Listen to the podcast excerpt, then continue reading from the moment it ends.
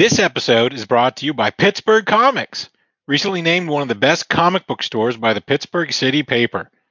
Pittsburgh Comics is the premier comic shop in the South Hills of Pittsburgh, located in McMurray, conveniently near Route 19 and Route 79. Pittsburgh Comic carries a large collection of new and back-issue comics, trade paperbacks, graphic novels, games, statues, action figures, and more. Don't forget Comics Perks. With the Comics Perks program, you can earn points on every purchase you make in the store.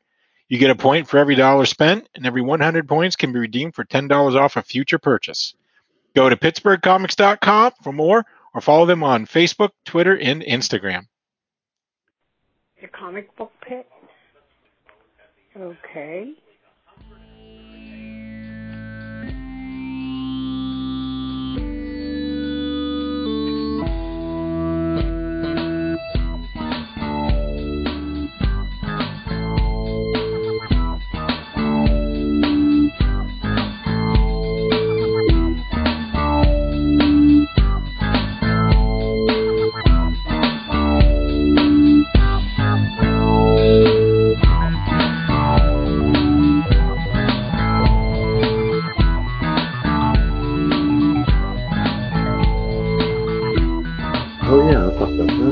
We are recording officially. What? This is our one summer episode. Yeah. Summer comic book pit summer break edition. We're both recording from camp. Yeah, you know it's like all the mandates have been lifted, so we went outside. I think that's what happened. You know. I think that we were allowed. We were like, let's go. Sorry to everyone that wanted to talk comics. That's right. Jared's probably at a baseball game, I bet. If he's missing this, he could be. Yeah, I don't know what the schedule is this week, but he could be. It's very possible. Yeah, it's been a good summer so far for sports and outdoor stuff. It's been hot, a little rainy, but the weather is getting better this week, so that's good. Yeah. So, and that's your weather report from WCBP. Yeah. WCBP Radio FM. Yeah. Back to you in the studio. It's Dan and the Duke. Yeah. For your morning radio drive, and here is Foreigner with It Feels Like the First Time. Yeah. Yeah. Dan, Duke. Yeah. Wow, rock and roll. Yeah. All right. This is not morning drive radio. This is the comic book pit. And it's episode 386. I'm Dan. And I'm the Duke, a.k.a. Scott. That's right. A.k.a. the Toy Master General. Yeah. That's a story for another time. Here to repair your toys. There you go. That there you go. That's your business name, the Toy Master General. That's a good name. Yeah, there you go. You have that one for free. See, I said that I said that you are good at coming up with good names. I told Evan and Ray that the other day. I'll take it. You are good with good names. Thank you. I was like, don't try to steal any, Berg influenced, from Dan, because he will outdo you. Berg influenced names. You got it. And they're like, really? And I'm like, comic book pit. Yeah, come on. I'm like, come on. That's all you got to say, comic book pit. That's our it's our claim to fame. Yes, we're back and. Just wanted to say we wouldn't be here without our amazing sponsors. I just wanted to give a shout out to New Dimension Comics, one of our great sponsors. And we like to keep you updated with different events they have going on, just to let you know that they have a sale at their Butler store on August 7th, celebrating 20 years in Butler. It's crazy. 50% off all dollar books, 10% off all games, toys, and graphic novels. Some exclusions may apply. Also, another thing, it's not a sale per se, but it's going on indefinitely. And maybe I mentioned this last year because they first came up with this thing called the Comic Clearance Cave. And it's in a kind of very nondescript location in Elwood City, maybe like a few blocks away from their Elwood City store. Mm-hmm. What it is it's an old VFW building that is no longer obviously a VFW building. It's actually either owned or leased by New Dimension Comics. And what they do is literally every Saturday this year until it gets too cold to be there because the building is not heated, you can dig for 25-cent comics all day. Whoa. It's just literally, it's a building full of long boxes and they're all 25 cents each. Wow. And that's literally every Saturday at the VFW Comic Cave in Elwood City. The hours are actually noon to 5. And they're 25 cents each, or for $70, you can fill a long box. Oh, wow. That is, you know what? Pretty cool. That is cool. I think I did go there one time, but it was cold. It was definitely in the fall, like late fall or something, and it was very cold. But we had a good time digging. And there are a couple of things to keep in mind. Like I said, first of all, it's not heated, but that also means in the summer there's no AC. So no matter when you go there, you got to dress appropriately. Second thing, pretty sure there's no electricity in the building. So now there is a fair amount of natural light that comes in. They did encourage people to bring flashlights if needed, or like use a flashlight on your phone. I didn't feel that was necessary when I was looking for comics, but you know, if you go there on a cloudy day, you might. Also, no bathrooms. So either empty yourself before you get there, or make sure you can, you know, if you have to take a break, make sure you put your comics somewhere safe while you go to the bathroom. And I'm pretty sure they only do cash at that location. I think you're right. It's like there's a bouncer at the door and you pay him on your way out. That's right. Exactly. So those are all things to keep in mind if you decide to go to the Comic Cave at the VFW. It is a lot of fun. It's kind of bizarre. It's kind of like, it's definitely one of those situations where you got to have this pure innate love of comic books to just sit there and dig through the worst of the worst boxes of comics. I shouldn't say the worst of the worst, because I came out of there. I think when I went last year, I took my brother-in-law with me. He only found a couple of things, but he's not really a big comic book guy. He just went just for something to do because we were still in law. It was still technically lockdown, but like people were doing things masked and, you know, safely and stuff. He just wanted to go do something. So I invited him to this, and I probably came home with, I don't know, 20 or 30 comics, you know, maybe even more. I might add when you're a quarter a piece. Yeah. You know. So it's not even a $10 bill. Right. So. It might have even been more, because I think I spent nearly $20. So then I guess it must have been way more than 20 or 30 comics. But so you did well. Yes. But yeah, so I would, you know, if you love the thrill of the hunt, the thrill of finding that potential diamond in the rough, and if you love to do it on the cheap, like I said, the VFW Comic Cave is the place to go. Every Saturday, 12 to 5. Check it out. Scott, I'll see you there. Not this weekend. No, not this weekend. This weekend, I think I'm setting up there. I think you guys are coming just to shop, right? Yep. We'll be shopping at the Too Groovy toy show. Yep. In Munhall. Pretty easy to find if you're looking for it online. Too Groovy toy show. Yeah, it's a fun show. They obviously didn't have it last year because of the lockdown. We went the year before, and it's a lot of fun. It's just toys. It's just a nice small toy show. It's not crazy. I think this year there may only be. I think last year there were probably, or 2 years ago maybe there were like 50 vendors. Yeah. I think this year, I think they've cut that significantly because they wanted to space out everybody. Oh, okay. I saw a picture that they posted a picture of the table setup of the show that they posted it this week, and you can see they made like nice big wide aisles for people to walk, and there's a lot of space in between vendor tables. So like you're not like, you know, sometimes you set up at one of these shows and your neighbor behind you, you guys are so close, you're practically like, you know, sharing a snack. Yeah. You guys are like literally back to back.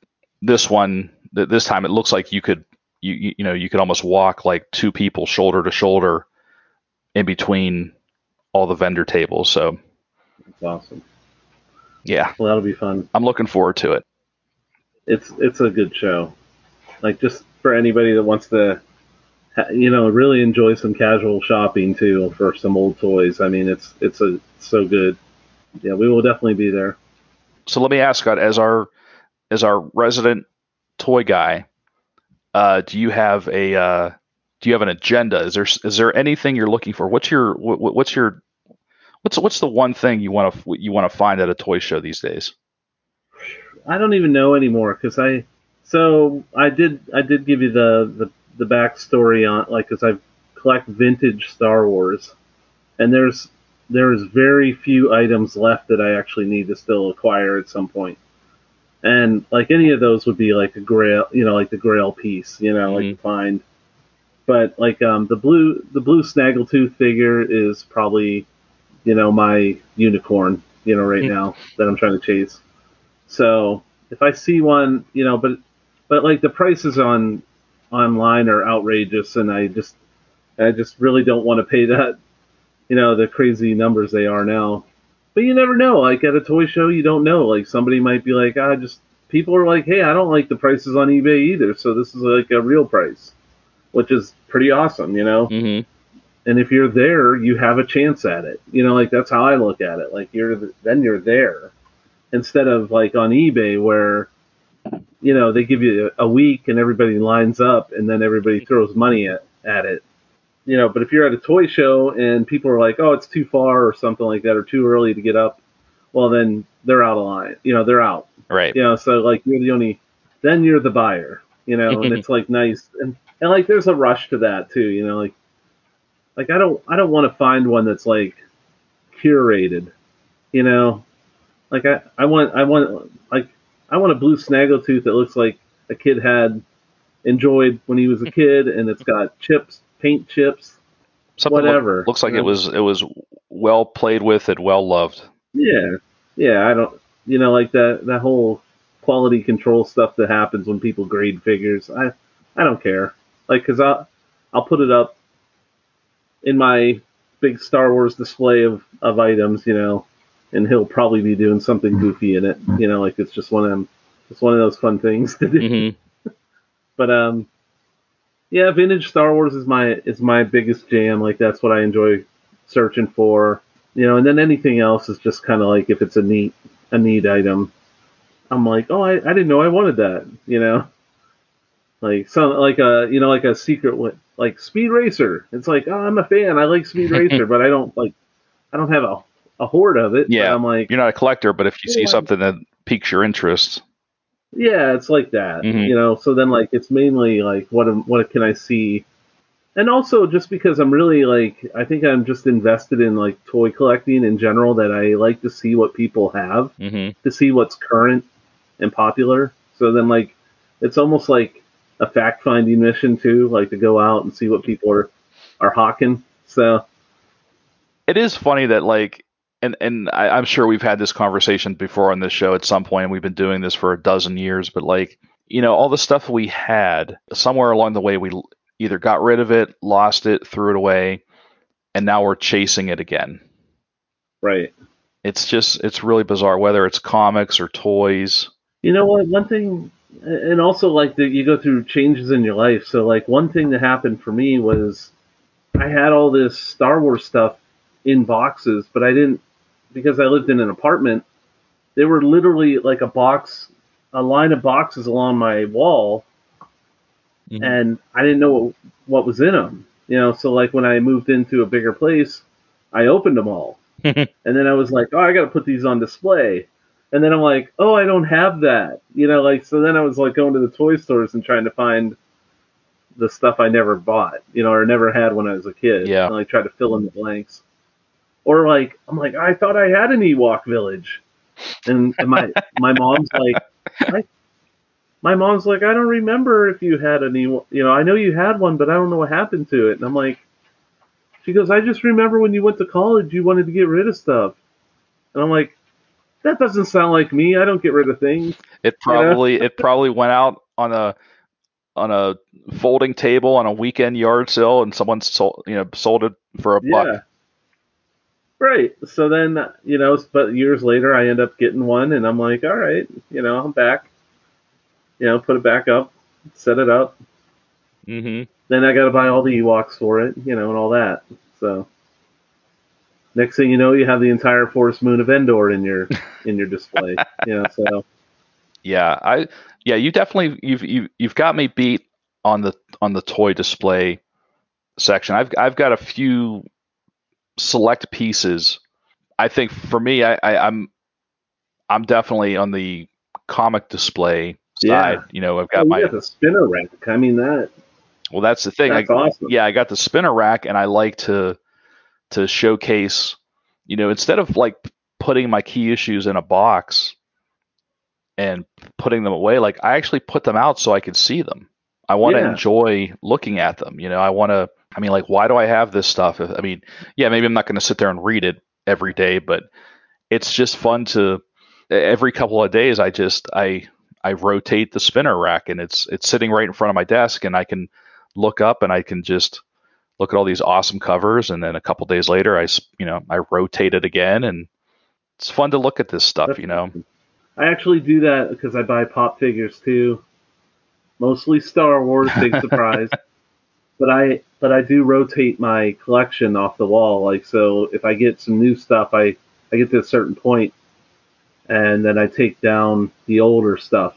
Okay. So that way it's always fresh, you know, like a fresh wall of stuff to look at.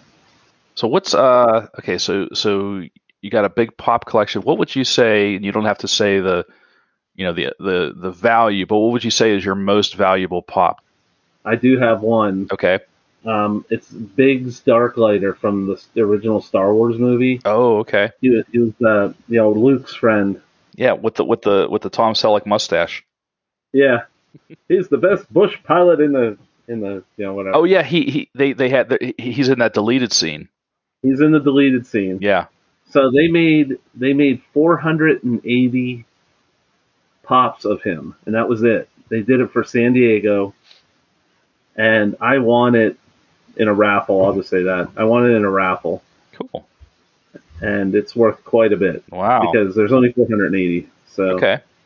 I typically don't go out and buy ones that are like high valued. Like it's more like you try to buy the ones that you think are going to become high valued someday, and you know that's what you try to go for mostly. If you're an investment collector, I should say. The next highest, actually, I can tell you the next highest one I think is Captain Rex, which is crazy, but it was a Hot Topic exclusive.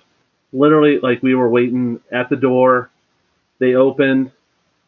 You know, it was one per customer, and the first 6 people in the door got one. And they never got him in again. Wow. Like, I don't know why. It's unusual that would even happen. Mm-hmm. But they were just gone that morning for everybody. So, like, that pop is now worth, like, I think $400. Wow. Because of the way it turned out, you know. And it's like, everybody likes Captain Rex from the Clone Wars cartoons, so that's also, like, drove the price. So, but I'm like, yeah, no, I got mine, and I'm not getting rid of it. You know? But if I ever need cash, hey. Yeah, that is you know, one thing that's nice about, you know, a lot of these collectibles is there's obviously a very willing market out there for a lot of this stuff. Yeah. So if you ever find yourself in dire straits and you're like, oh, I got to liquidate some of this nerd stuff. Yeah. Yep. Yeah, you just liquefy a box of stuff and yep, good to go. Pay your bills. Or, you know, some people like just buy more stuff. Right. And you know, that's what I've kind of hit a saturation point too with toy shows, because I've gotten most of the hard to get things, and then the stuff that I need that I still am looking for is super hard to get. So I don't even buy at every show anymore. Like, a lot of times I just look and I'm like, oh no, you know, nothing this time. Right. But it's gotten to that point. So you got to go to the hotel, you know, the hotel sales, you know, like at Star Wars Celebration, and, you know, hang out in front of a secret sales room, you know, to get the good stuff now. So like a action figure, like a speakeasy where you got to knock three times and someone slides back the, what's the password? It is like that. They're like, are you a vendor? Did you bring things? What do you have? You know, because they, you know, it's crazy. And it's like the, you know, like they open up a suitcase and there's like action figures in it, you know, like, you know, guys walking around with an overcoat and he pulls it back, instead of watches, it's a bunch of, like, you know, action figures hanging there, you know? Yeah. Oh yeah. Oh my God. It's real. But anyway, believe it. This week's episode of Comic Book Pit is brought to you by Thriftburg. Do you need a gift that's more interesting than a gift card? Are you looking to reclaim a piece of your childhood? Thriftburg is your online stop for all things vintage and nostalgic. From the 1950s to the 1990s, they have everything from retro kitchen, dining, and barware to action figures, games, books, pop culture, collectibles, and more.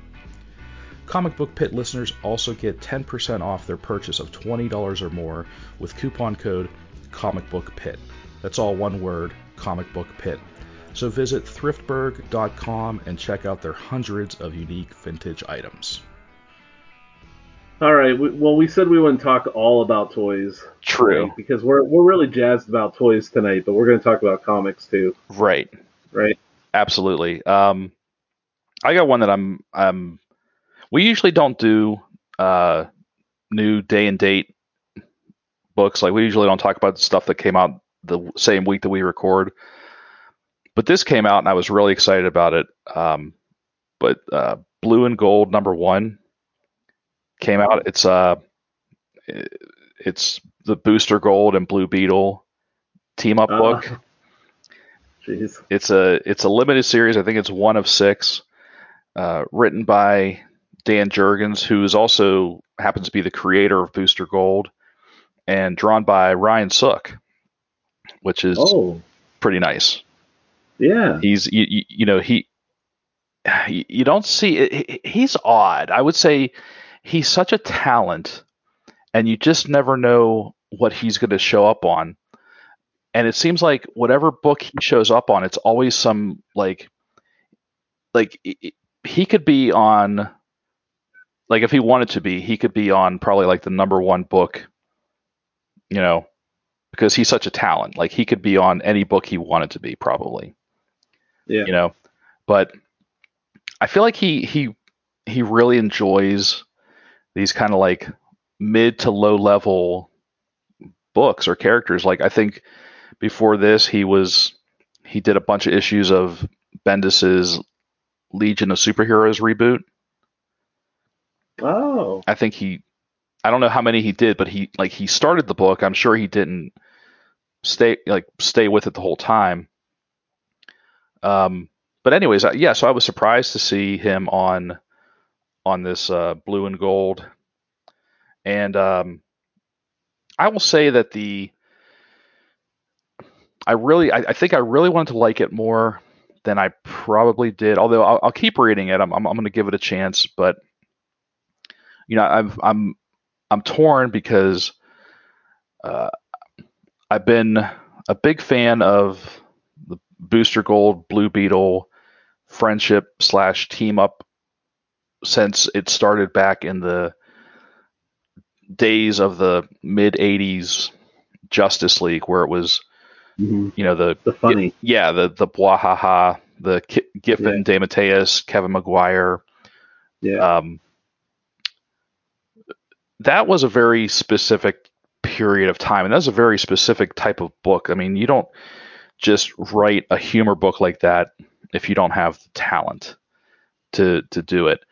And so, you know, Dan Jurgens is obviously he's a competent creator. He's, you know, he's been around, he's a competent writer and artist, but I don't feel like he's, you know, he's not top tier. Like, no one's going to sit, you know, he's never going to be anyone's like, oh, top 10 comic writers of all time, top 10 comic artists of all time. Mm. He's a journeyman. You know, he's got this mm-hmm. very workman-like approach. Like, I feel like, oh, you need someone to jump in and write 5 issues of Aquaman, call Dan Jurgens. You need someone to jump in and do draw a fill-in issue of Action Comics, call Dan Jurgens. Like, he's just that guy. You know what I mean? He's just... Did he write... I wish Jared was on the episode, but did he write Superboy back in the day too, or no? I don't know. I mean, so he's one of those. Probably did. He probably did at some point. He was aside from creating Booster Gold, he was probably best known for his role in the whole Death of Superman event. He was writing and drawing Superman at the time. Like, and I think was being inked by. That's right. There was that whole Superman team, like Jurgens, Breeding, Friends, like they were all doing Superman at the time. Oh, Kessel. That's who wrote it. Okay. But like, I think, you know, Jurgens wrote he wrote Green Arrow when it was rebooted for the New 52. And there was nothing great about that book, but it was just, but he wrote it. I think he can just step in and he can write a basic superhero book. I remember seeing Jurgens. I remember seeing his name on so many books back in the late 80s. Yeah. It seemed like he was everywhere. So. Right. And you know, that's nothing to be ashamed of. I mean, that's, you know, he's got a solid career, but he's, you know, I would suggest he's older now. I mean, he's maybe like, I don't know, like our dad's age or something like that. I mean, he's probably like an older creator, and he's still working, which is great. But this book, it felt like an older person trying to write young, or trying to write for a young audience, because it was very, so the whole conceit is, you know, Booster Gold he's always been this opportunistic character. He's always, you know, trying to make a career, or to, you know, find wealth and fame using his celebrity as a superhero. You know, he's very unapologetic about it, you know. And so now we pick this issue up. He is very much, you know, very embedded, let's say, with social media, in that, you know, he's got this robotic, for lack of a better term, let's call him a butler, called Skeets, who's like this little robot mm-hmm. who flies around and follows him, and he's basically like a Roomba, but he's sentient, and he flies around. He follows Booster, and he films him, and basically live streams him on, you know, all over social media. And Booster is trying to gain followers, and not only that, but like he's looking at the camera and he's saying, "Remember, if you support superheroes and want to be safe and secure, be sure to contribute to my account." And and in almost every caption, you see his followers commenting, and it's all, you know, like lol, like LOL, and people doing their internet jargon and internet shorthand, or people commenting on his activities or commenting on him, and And it's very much like how the internet is, how everyone's basically a jerk or a troll. Everything just feels a little pandering. Like it's just trying to be too spot on with, look at me writing, this internet jargon for this character who's trying to be cool. But it's like, you know what though? You're a comic book writer that's trying to be cool by writing this. I think the only thing about that, that I just remembered is that's how comics were written in the 80s too, though. Like even then, you were just like, is some inner city kid gonna talk like that? Oh yeah. When it's just like, Oh no, you're totally right. They don't. It's just one of those funny things about comics because they're just like, yeah, I can write anybody, and then it's just like, oh, that sounds terrible. Right. It just doesn't sound like it'd be that person. It's like Dan Jurgens is that Steve Buscemi meme where he's like, "Hello, fellow kids." Yeah, exactly. So the that's other what it feels like sometimes. Yeah. So the other awkward thing is because it's a story that's incorporating these fictional social media accounts, they had to come up with names for them that are just completely ridiculous. So instead of PayPal, it's please pay me, but it's spelled PLZPAYME, please pay me. Yeah, that's a whole going down a well. When you have to create things from real life into a comic book, mm-hmm.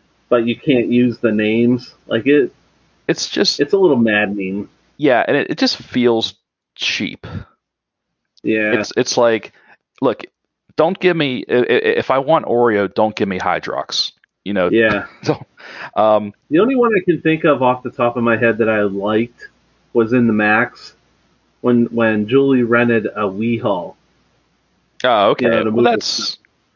Yeah. Yeah, it was funny, Yeah. It's U-Haul, We-Haul, that was funny. I feel like this is just it's a little different because social media is just such a part of our lives now that it just feels very forced. So so instead of TikTok, he's got something called Nick Doc. Yeah. I'm assuming so instead of Facebook, they've got something called Facebase. And yes. I'm assuming this is in place of Twitter. It's called Blister, spelled with two S's. And there was something else too, but it's just. I think that kind of stuff, I don't want to read that stuff either. I'm not going to read a comic book to be reminded of social media. I think I'd be now I'm out. I wouldn't want to read it. Yeah. And I don't need to see like one of his followers comments YOLO. I don't. Do people? No one even says that anymore.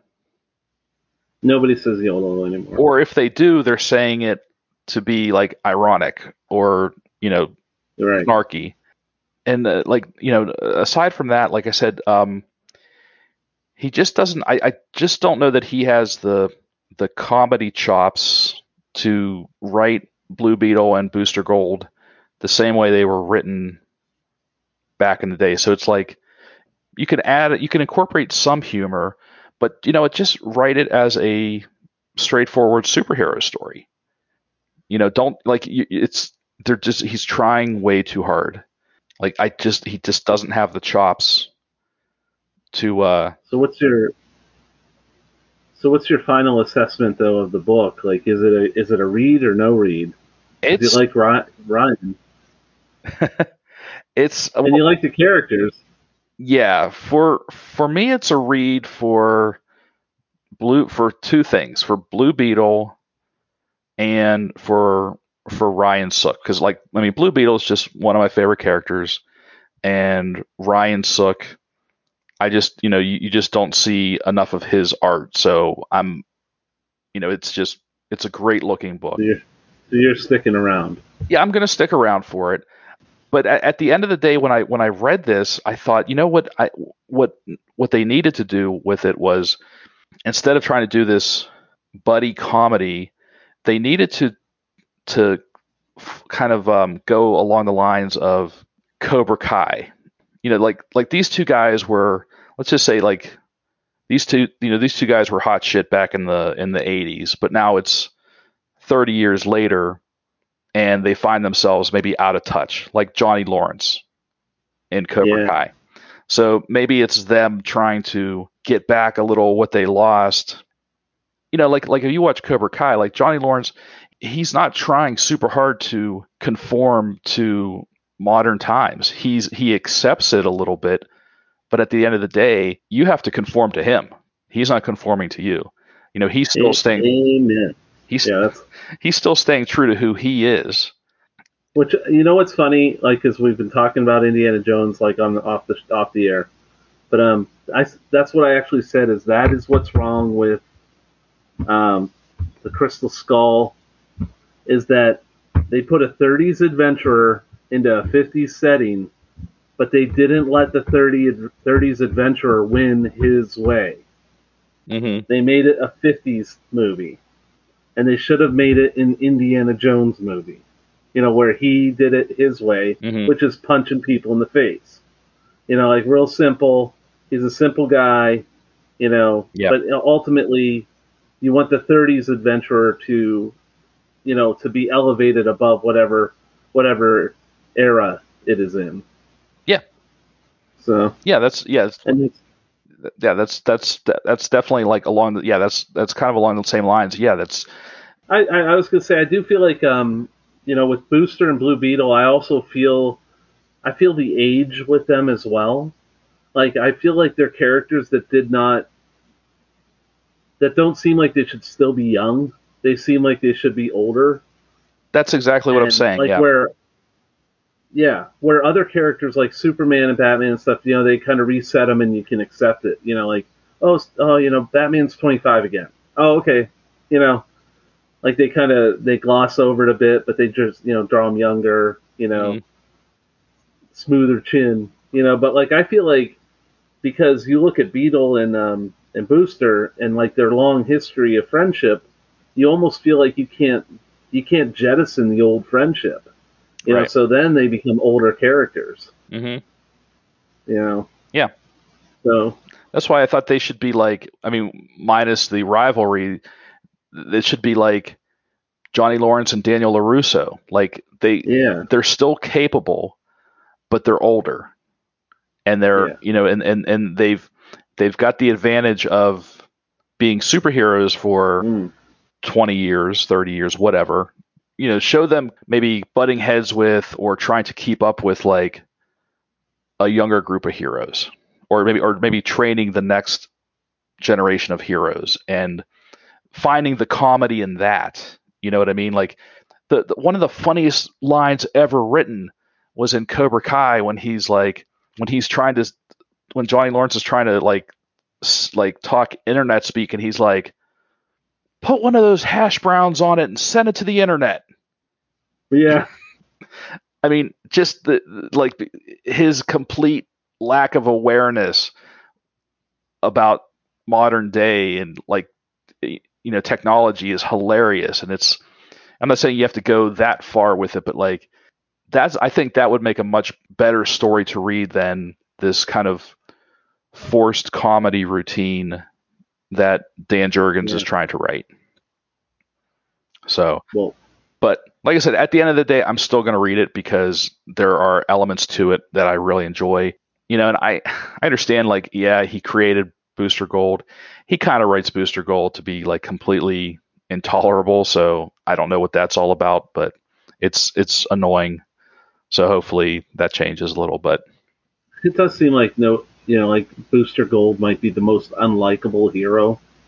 Yeah, in DC, because he, just having read some of the other stuff, like when they did, I can't remember it from a year ago, where Booster Gold was framed for murder in that one book. Oh, yes. No, not Identity Crisis. Yeah. Is that it? I think that was it. No, Identity Crisis was something. This is something. Crap. I gotta look it up now. Go ahead.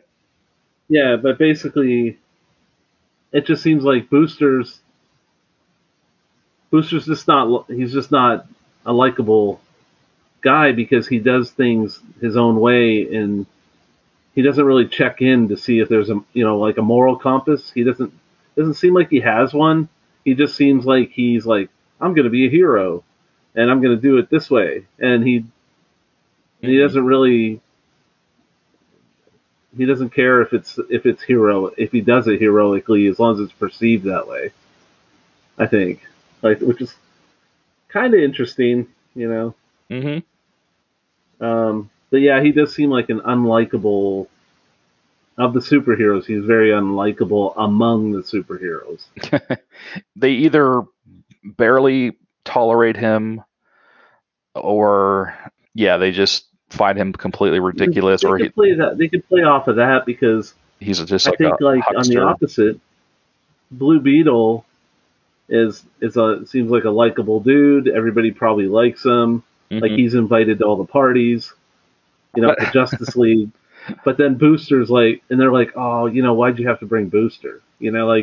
Well, what's funny is which makes this sort of fun dynamic. At the end of part of this story was Booster and Beetle saving the Justice League from this. These aliens had abducted them, and so they successfully, save them and repel the alien ship, and they're on the ground and they're kind of like gathering and like kind of figuring things out. And Booster like walks away to say like, oh, I got to go post something on whatever. I'll be right back.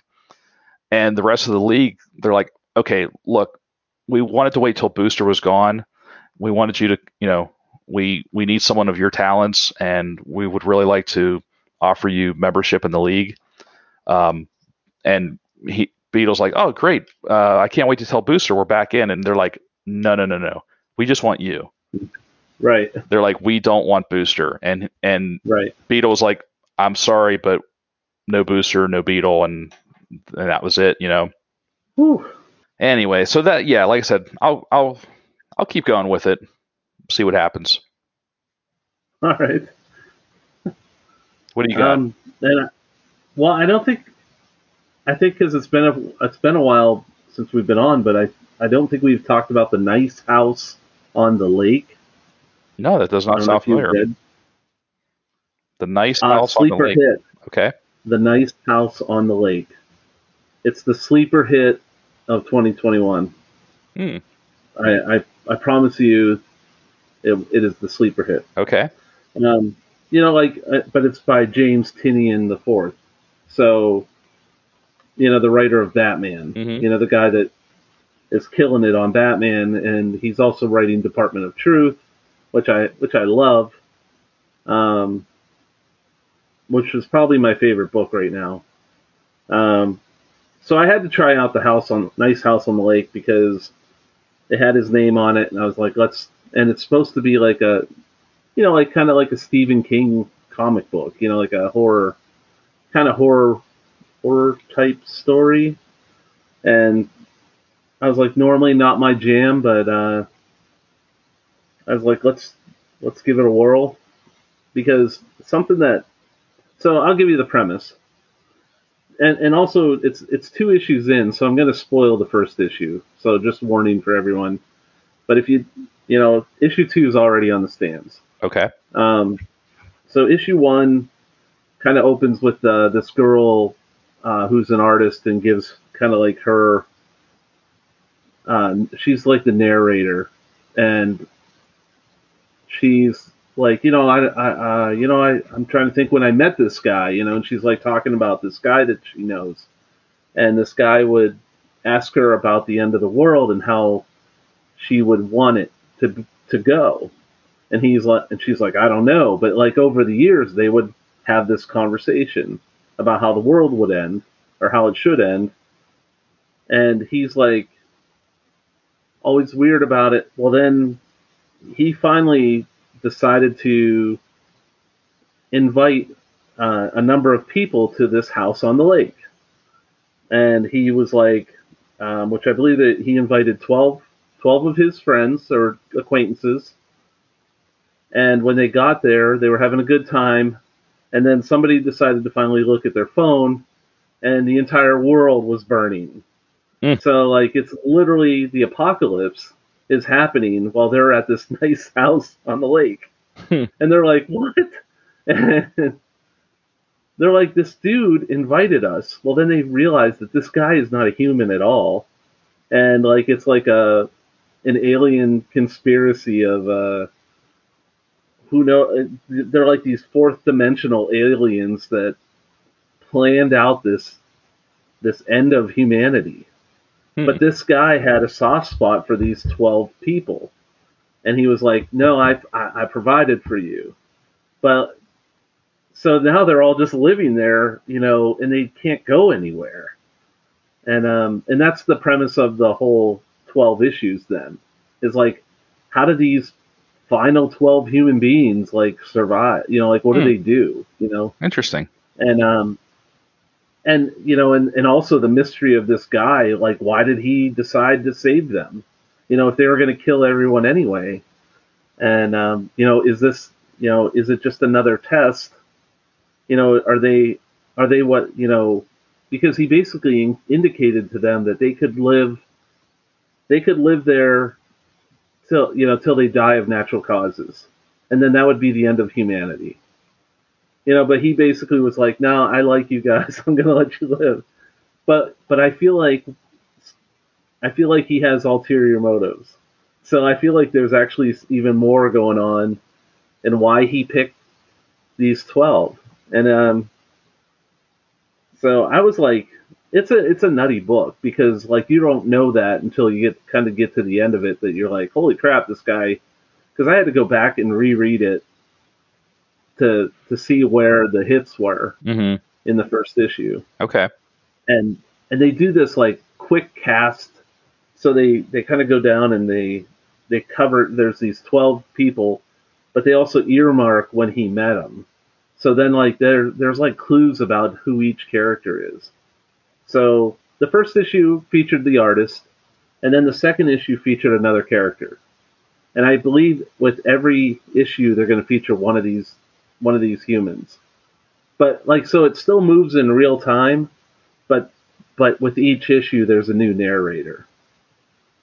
And I'm like, this book's insane. Like I was like, all right, I'm going to have to keep reading it. And the art's really good.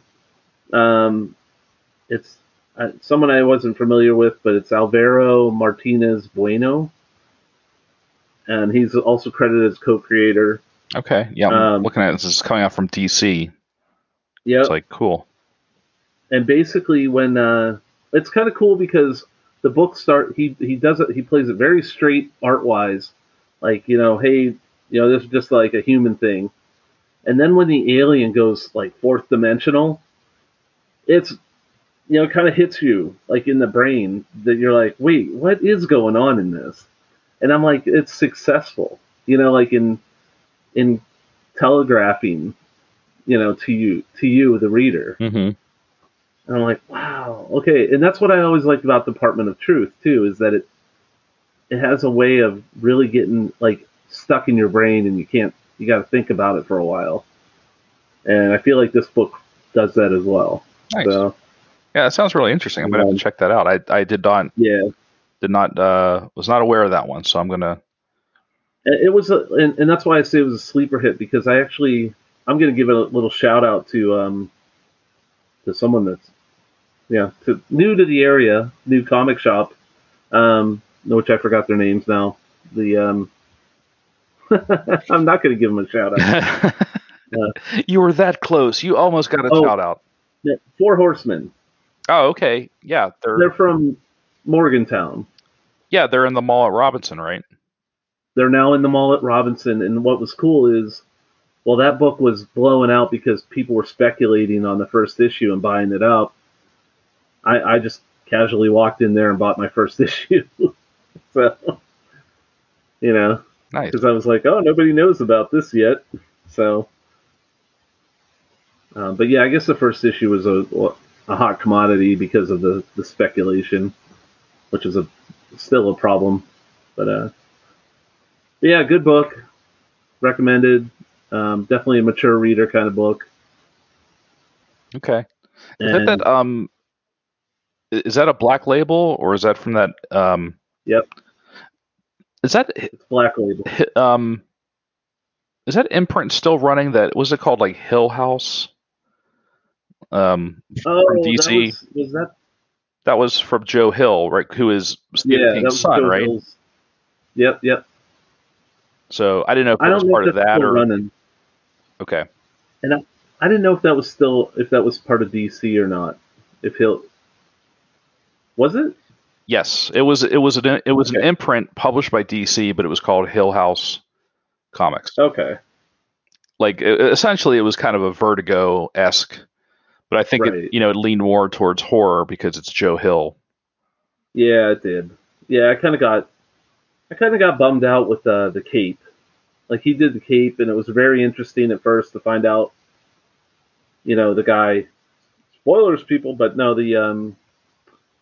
that he turned out to be a villain. Mm-hmm. But then like he reads later issues, and then he's just horrible. So it was like, oh well, this is just the guy being violent now. It's not interesting. This isn't interesting. This is horrible. Playing out like some sort of some sort of fantasy. Like, oh, what if you got powers but were like a complete asshole? That's basically what it was. So then, they show, where in the original book, it showed him kind of descending into it. Mm-hmm. But, the follow-up book was just him being just pure evil, And it was like, okay, whatever. Yeah. Well, I don't know if you, I don't know if you're much into aliens. I picked up Aliens Aftermath. It's a one shot from Marvel, obviously, because they have the Aliens franchise property now. Oh. Written by Benjamin Percy, art by our very own Dave Wachter. Oh, and I didn't realize this, but the movie Aliens, like the sequel, with the Colonial Marines and all that, like the action packed James Cameron Alien movie. This year is the 35th anniversary of that movie coming out. So they did a one shot kind of celebrating it, and where a team of people go back to that planet 35 years after the events of that movie. Oh. It's been 35 years since the tragedy of Hadley's Hope, which was. That's what they called it, but it was the corporation called it LV 426. It's kind of almost like an urban myth. Like what happened was, this people were aware of LV 426. Then the next thing you know, the corporation, the Wayland Corporation, just basically wiped all evidence of it. Like they basically pretended like it just never existed. Like there's no records of it. There's nothing, anything associated with LV 426 is either been destroyed or hidden or whatever. So this is a small team of rogue journalists, whatever the equivalent is of a freelance journalist is, in the year 2214. They're kind of like a group of people that specifically love to stick it to the corporate, their corporate overlords. So they found LV 426, and they are, they land on it. They want to find some answers. And it turns out there's a personal connection, whereas one of the nephew of one of the Colonial Marines that died in the movie is a character in this book, and he's part of the team going to check it out. So, as you can imagine, I mean, things go sideways. I mean, it's bad. I mean, it's just one issue, but it leaves it open for a, for a lot. You know, they could definitely tell more stories. The planet is completely wrecked because it was, you know, they essentially set off like a 50 megaton nuke at the end of the movie. So the entire planet is just in like this nuclear winter. It's, you know, just, and the, you know, when the aliens wake up there, it's really interesting. They're basically glowing. Like they're not the typical, like how we're used to seeing them, like the shiny black scaly, like it, they still kind of look the way they look, but they are, I guess it's, they're radioactive essentially, is what I'm guessing. They're like this kind of greenish and they're glowing, and it's really, it like visually it's great. It's, you know, Dave did an amazing job on this book, and I'm excited. And I think he's slated to do more alien stuff, which I'm kind of excited about. Oh, cool. But this was just, this was great. This was a fun, just a fun one shot. Like I said, if you're a fan of Aliens, the movie, this is a fun follow up. Yeah, and like I said, like I think it's cool for us because we've got that local connection. You know, Dave Wachter. I mean, he keeps upping his game, elevating. Yeah, he keeps elevating his game with every project. You know, I still haven't had a chance to talk about, you know, his Iron Fist miniseries. I think I might have mentioned, like, I think I might have talked about the first issue when it came out, but I wanted to hold off and talk about. You know what? I haven't actually, and that's on me. But I haven't read the back half of it yet, so I've read like three issues. I'm the same. I was holding off until it was complete, and then I was going to just read it from beginning to end. That's what I was going to do too. But it's this Aliens Aftermath, like I said, it's a one shot. It's a fun, it's a fun read. Like I said, it has a direct connection to Aliens, which is cool. Because, you know, I don't know that they've ever. I mean, there's a lot of alien stuff out there, so I don't know if this is 100% sure or not. Maybe someone can school me on it, but I don't know if there was ever anything that was like a direct follow up to that movie. But if you're looking for something, this is it. I think we'll probably just do one more. Yeah, that's cool. I'll just do one more. Because, well, I just seen the time there, but so I picked up Fantastic Four: Life Story. Oh, okay.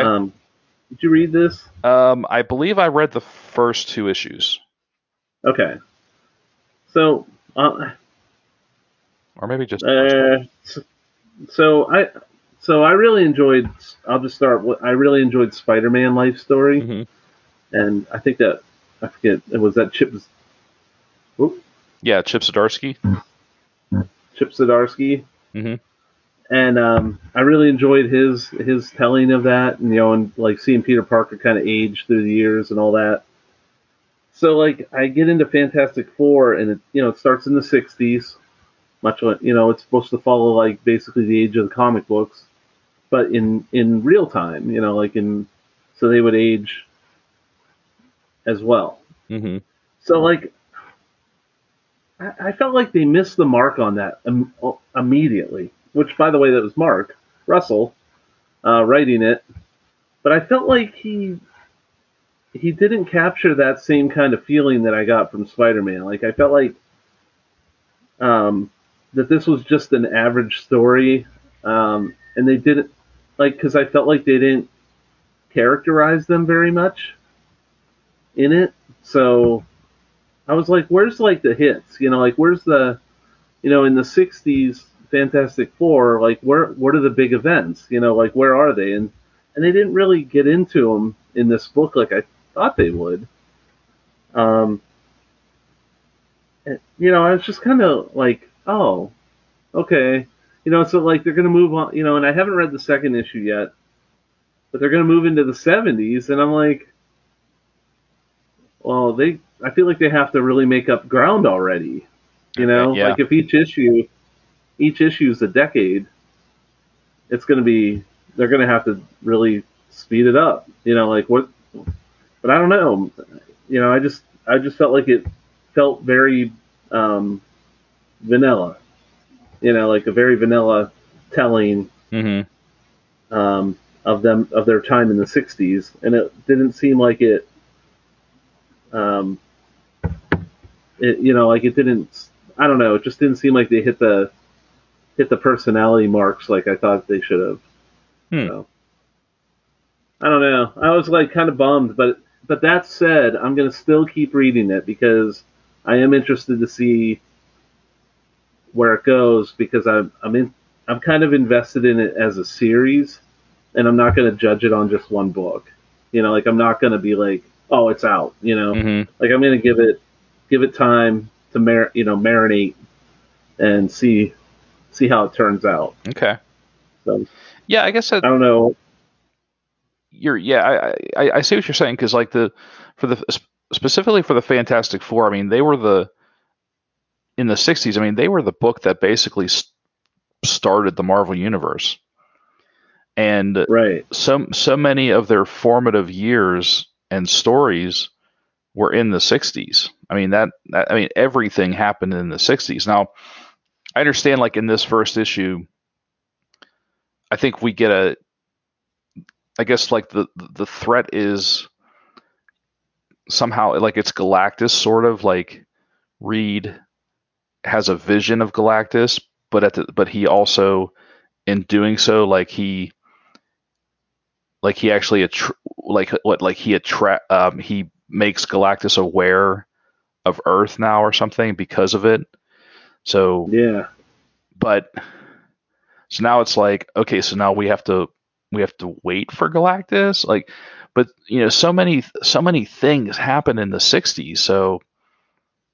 It's kind of crazy. Like, I guess because that, you know, like, so that's what it is. They tease Galactus in this issue, but then, like, I don't know the dates. You know, I'm a bad comic book person, I guess. But wasn't it issue 50, right, with Galactus? And, like, that was about when he hit, you know, like it was 48, 49, 50. Yeah, because that was somewhere around there. Because they introduced, like, Silver Surfer, Watcher, Galactus, like, yeah. Right. So, just if this publication came out, you know, 12 per year, that's only 4 years of comic books. And, like, so I'm reading this one, which is supposed to be the 60s. What year did they start? You know, like, or does Galactus not appear until 1970? Like, I don't know. Like, I'm like, wait a minute. It just feels like maybe that should have been in there. I don't know. I can tell you. Give me a second. Like, how much stuff happened in the first 50 issues that they couldn't even get to it, I guess is what I'm saying. I know. I'm probably just sound like an old man now, like yelling at things. So, yeah, I don't know. 48, 49, and 50 were in 1966. There, that's what I'm saying. That's what I'm saying is, like, why isn't that in the first issue? If you're covering the 60s, why isn't it in there? You know?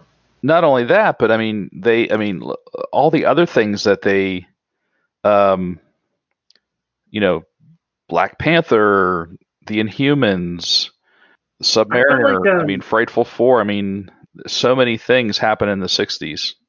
Right, they rolled all that stuff out. Like, I want to know if the 70s sucked for the Fantastic Four, then the second issue should be that, kind of give it that, you know, you're summarizing that feeling in the 70s then, you know, so that second issue should just be the 70s. Like, the first issue should have been the 60s, but it seems like it's bleeding over already, and they barely even really did any characterization. They wasted a lot of time on their you know, their mission into space. But just, I'm just still like, well, that's just a retell of like the first 3 pages of, you know, right. Whatever. I don't know. I was just like, this doesn't sound like the beats don't feel right at all, is what my problem was with it. So that said, though, I'm still gonna like hang in there because I want to see if they right the ship, because I, you know, there's other things about the Fantastic Four that I care about. Mm-hmm. Like I would love to see how are they gonna handle that when the four are no more and they have the new Fantastic Four for 3 issues, you know, with Ghost Rider. Oh yeah. Yeah, like, well, are they going to cover that? Like, that should be in there. I you know? I guess maybe, in, you know, with this format, because maybe it was the same. It's been so long since I've read the Spider-Man Life Story, but I guess you just have to kind of pick and choose, you know, for this for sure. For this story format, you just have to pick and choose. But if you think about, for instance, like Spider-Man, though, they're like Spider-Man in the 80s. They're like, what happened? And they're like Kraven the Hunter. So like, that's what it was about, mm-hmm. because you're instinctively remember that was when Kraven had his last hunt thing and how big that was.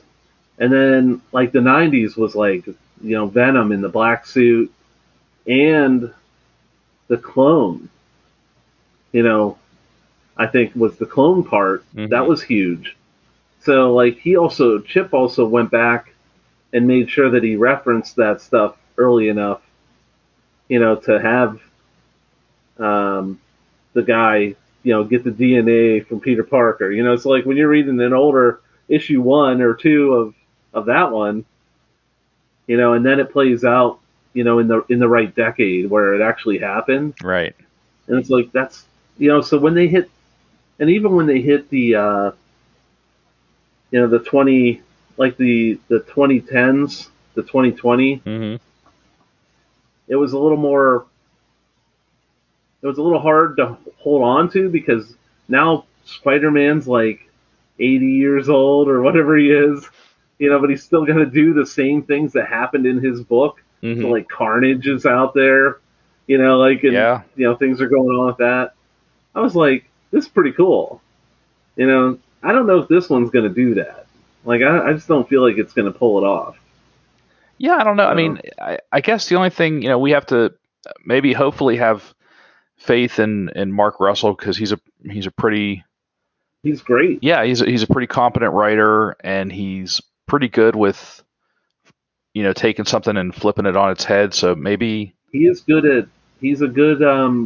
that's what I thought too, is I thought Mark Russell had a very good handle on Marvel history, but reading it, I feel like it's coming off very, you know, like a overview, mm-hmm. you know, instead of more like characterized. I guess, I don't know. We'll see. Maybe I'll change my mind someday. Yeah, well, you have to keep us updated and see see what you think. I kind of had forgotten about it. I do want to. I want to read the second issue, because I did read the first one, and I guess I didn't really have, I mean, I thought it was okay. I didn't have like a super strong opinion on it.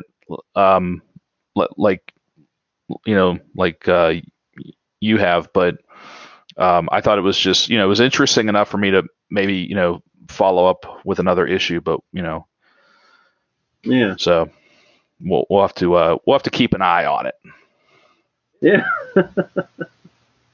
All right. Well, you know, hopefully we riled somebody up at home, you know, that's like, no, I really liked it, you know, so I don't know.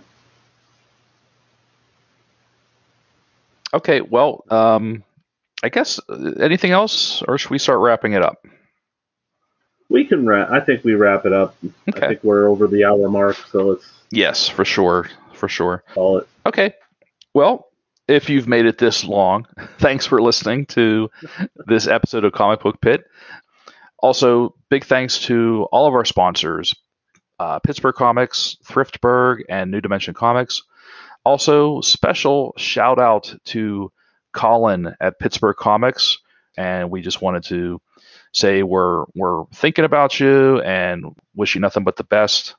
If you're in or around the, you know, out in the South Hills, stop and, you know, show some love to Pittsburgh Comics and the guys that are helping Colin out while he is resting up.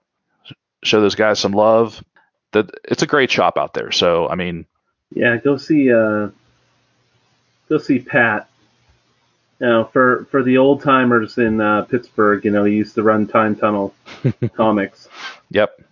It was so great. I walked in there recently, and to see Pat behind the counter again, I was like, yeah, you know, like it fit, you know, like he was like slinging.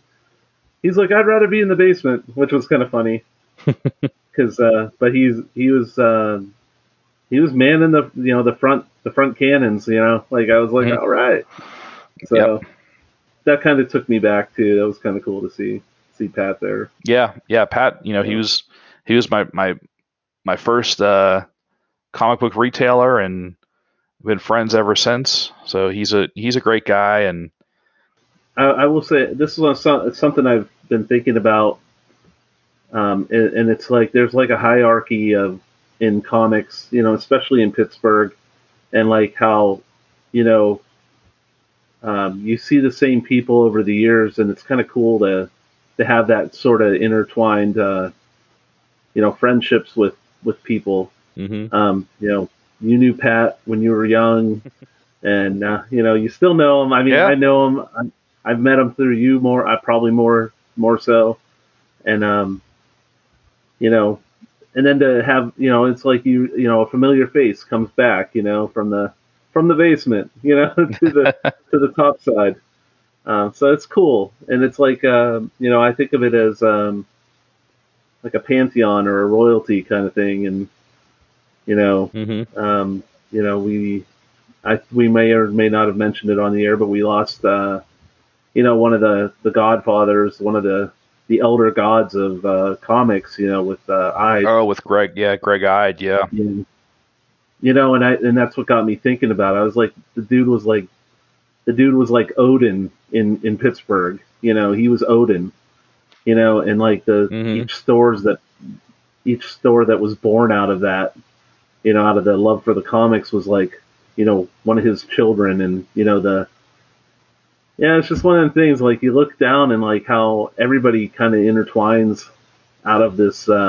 Yeah, you know, this one for the media. It's like on the show Lost, whenever they would show flashbacks to how people got on the island, and they would show flashbacks to their regular life, and what nobody knew is what, like, this one character crossed path with like four other characters, and they didn't know it until they got on the island. And I feel like, you know, we both had the honor of having Wayne Wise, you know, host our wedding. Yeah, yeah. You know what I mean? Like, yeah, efficient. Well, we didn't marry each other, just to be clear.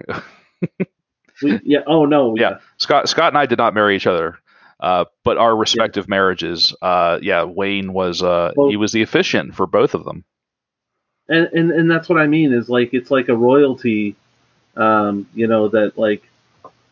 You know, because we were like, Wayne's like comic book royalty, you know, mm-hmm. but like in a way he really is, because he goes, you know, what's his connection back to the source, you know, back to Ides and Greg is like one step away, you know, like maybe one and a half steps away. And, you know, and like everyone, it's almost like everyone has either been friends with or has worked for everyone else. Like, oh yeah. I know at one point, Pat, Pat worked for New Dimension Comics, and he was a manager of a couple stores, and Wayne was, you know, years ago worked for New Dimension Comics, and then recently, right before the pandemic, went back to work for them, and then, you know, unfortunately, then the pandemic hit and. Ended that, but everyone, it's like everyone has worked, or like I said, or has been friends with like someone. If you drew it up, if you drew it up like a family tree, it would be epic. You know, like there's this like the intertwined connections that are just epic. You know, like who knows, who knows who, and like the like you said, the connections between people, and. I mean, and really, it's such a small but tight-knit community of people, not like, you know, not just retailers, but artists and creators. And I mean, it's just, oh yeah. Then there's a, yeah, that's what I mean is then it grows out, you know, I'm just talking in retail, it's retail, but like, yeah, artists and, you know, creative forces, you know, that go on. Mm-hmm. Pretty awesome. Yeah. I mean, we've, and we've mentioned it before, but I think we're just, you know, this area is just so blessed to have the community, the comics community that it has. You know, it's, and I'm sure, you know, there are other cities, you know, we're probably not, you know, not alone, but you know, it's a good feeling to have that, to know that you can walk into just about any store and it's like almost like an embassy. Like you can, yeah, like you can walk in and, you know, it's a good place to go. You know, it's safe. You know that the owners are not jerks or, you know, dirt, yeah, bags or, you know, intolerant people. Like everyone is, you know, it's a good area. It's a good area, yeah, for comic retailers. Oh, for sure. Yep. Yeah. So sorry, I went off on a tangent there, but no, it's, I mean, it's a, you know, yeah, it's a good note to end on. We, it's a nice kind of way to end the show, kind of on a uplifting note. Yeah. So, well, okay. Well, thank you for listening again to this episode. This is episode 386 of the Comic Book Pit. I'm Dan. And I'm Scott, the toy master general. Toy master general. That's right. Thanks for listening, and we'll see you next time.